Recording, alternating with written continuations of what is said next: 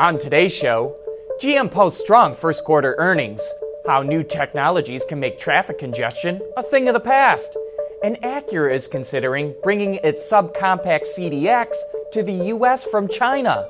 All that and more coming right up on Autoline Daily.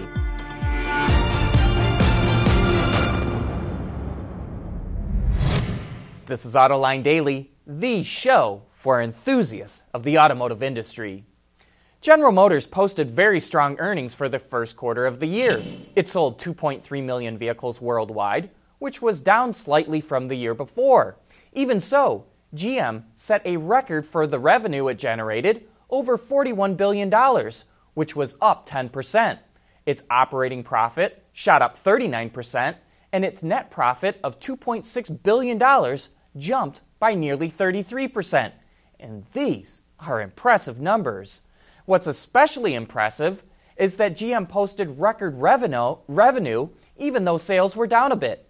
Part of the reason was that it sold a richer mix of vehicles. Usually, when an automaker says a richer mix, they mean more trucks and luxury cars.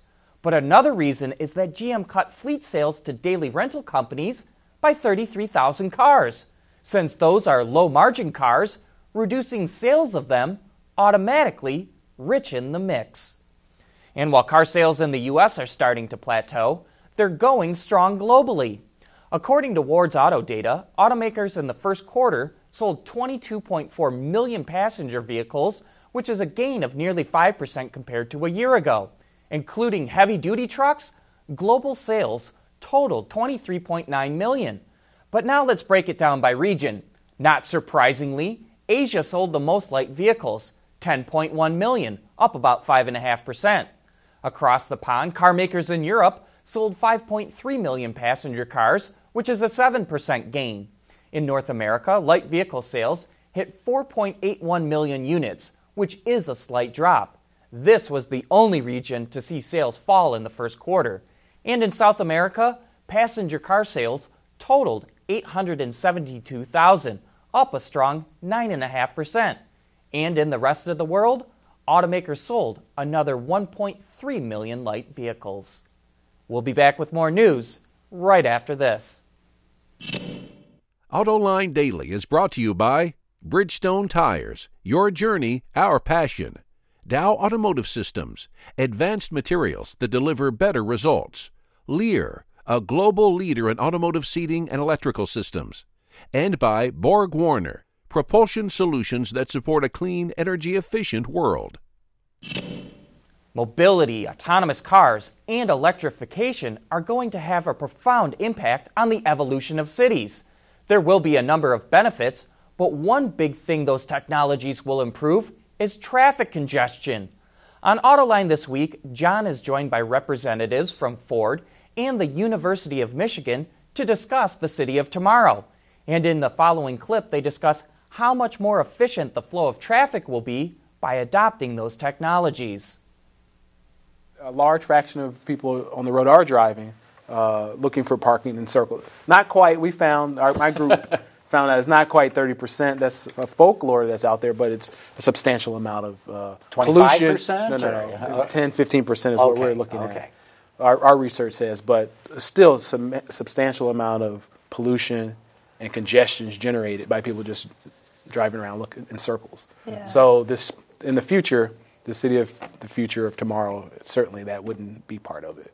I, would hope. Yeah, and that's certainly something we hear too. What's interesting about being part of a, a company that's looking at the technologies of the future is knowing what's coming, but also knowing that we as a business unit want to focus on changes that we can make today. And so there are things like shared rides, which may still you know, occupy a space in a lane, but at least there's more people in them. So Chariot, for instance, which is our uh, ride-sharing commute shuttle in San Francisco, studies show that those might actually take about 25 cars off the road. So that's Each, a, each shuttle, could That's take right. 25 cars Yeah. off the road. And there's not 25 seats in that van either. So there's some additional efficiency that's happening because you're connecting to other modes along the way.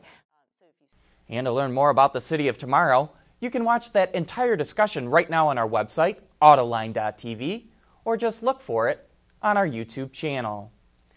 As part of his personal year of travel challenge, Facebook's Mark Zuckerberg visited the Ford Motor Company yesterday. He wants to get out and talk to more people about how they're living, working, and thinking about the future. And while at Ford, Zuckerberg saw how the company prototypes and designs vehicles. He rode in an autonomous Fusion and even helped build a few F 150s. But we wonder if there's more to this visit. About a decade ago, Microsoft's Bill Gates paid a very public visit to Ford, and very soon after that, Ford and Microsoft launched Sync. So, with Zuckerberg showing up at Ford, we wonder if there's more to this than a friendly visit. What do you think? We recently reported that Honda will make a smaller two row version of the Pilot, but it looks like the automaker wants to expand its crossover lineup even further. Ward's Auto reports that Acura is considering bringing its subcompact CDX to the U.S. market from China. It shares the same platform as the Honda HRV and has the same powertrain setup as the Civic, a 1.5 liter turbocharged engine mated to an 8 speed DCT. The folks in Acura's R&D department are currently looking at the possibility, and it's not as simple as just packing them up and shipping them over here. But Acura says the CDX model interests a lot of people. And coming up next, John will answer your questions and comments, and you said it. For the people at Dow, racing is a sport and a science. We enjoy one and learn from the other. But like most competitive people, we like winning at both. This is the human element at work. Dow. Here's the part of the program where I get to answer some of your questions and comments. Class Act saw our report that General Motors wants high octane gasoline made standard, and he's worried about the price. Premium fuel in Chicago is 80 cents to a dollar more per gallon. How much more is that stuff going to cost? Well, high octane gasoline is going to cost the same as premium, there might be some economies of scale if it goes across the board, but you can be sure that cheap, low octane gasoline is going to get phased out over the next decade or so.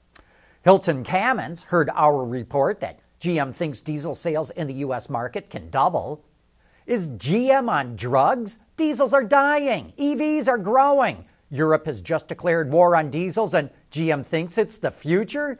Prime example of why GM is constantly getting it wrong. Well, let's look at the facts. Diesel sales are growing faster than the overall market in the US, and diesels have more market share than hybrids, plug ins, and electric cars combined. Let's see how this all plays out, but maybe GM is not as dumb as you think.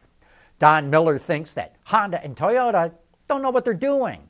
Honda and Toyota didn't get to be the leading car manufacturers in the world by being stupid. They surely can see the car future is battery electric vehicle and not hydrogen.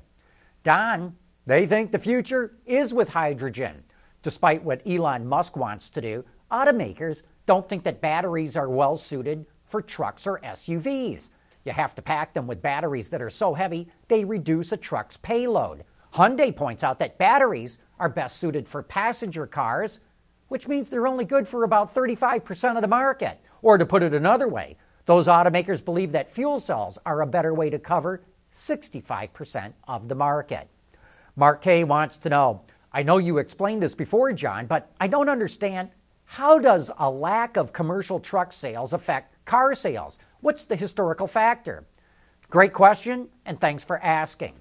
Businesses move most of their goods by truck. Everything from breakfast cereals to beer cans move by truck.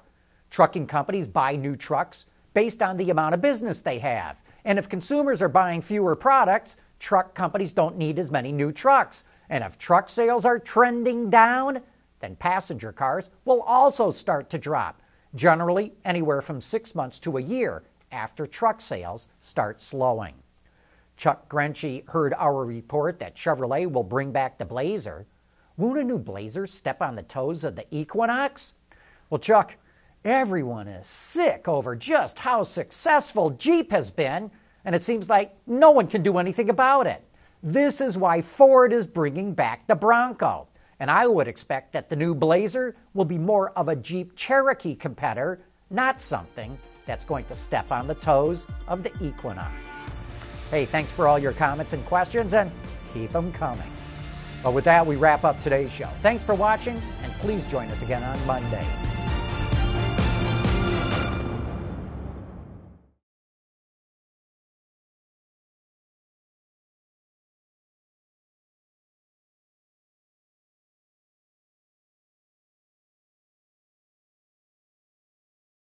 Wards is the industry leader for news, data, and analysis. That's why companies across the globe subscribe to our premium service, maybe even your own. Log in for subscriber access now. Check your company's intranet for details and rely on wardsauto.com to keep you informed.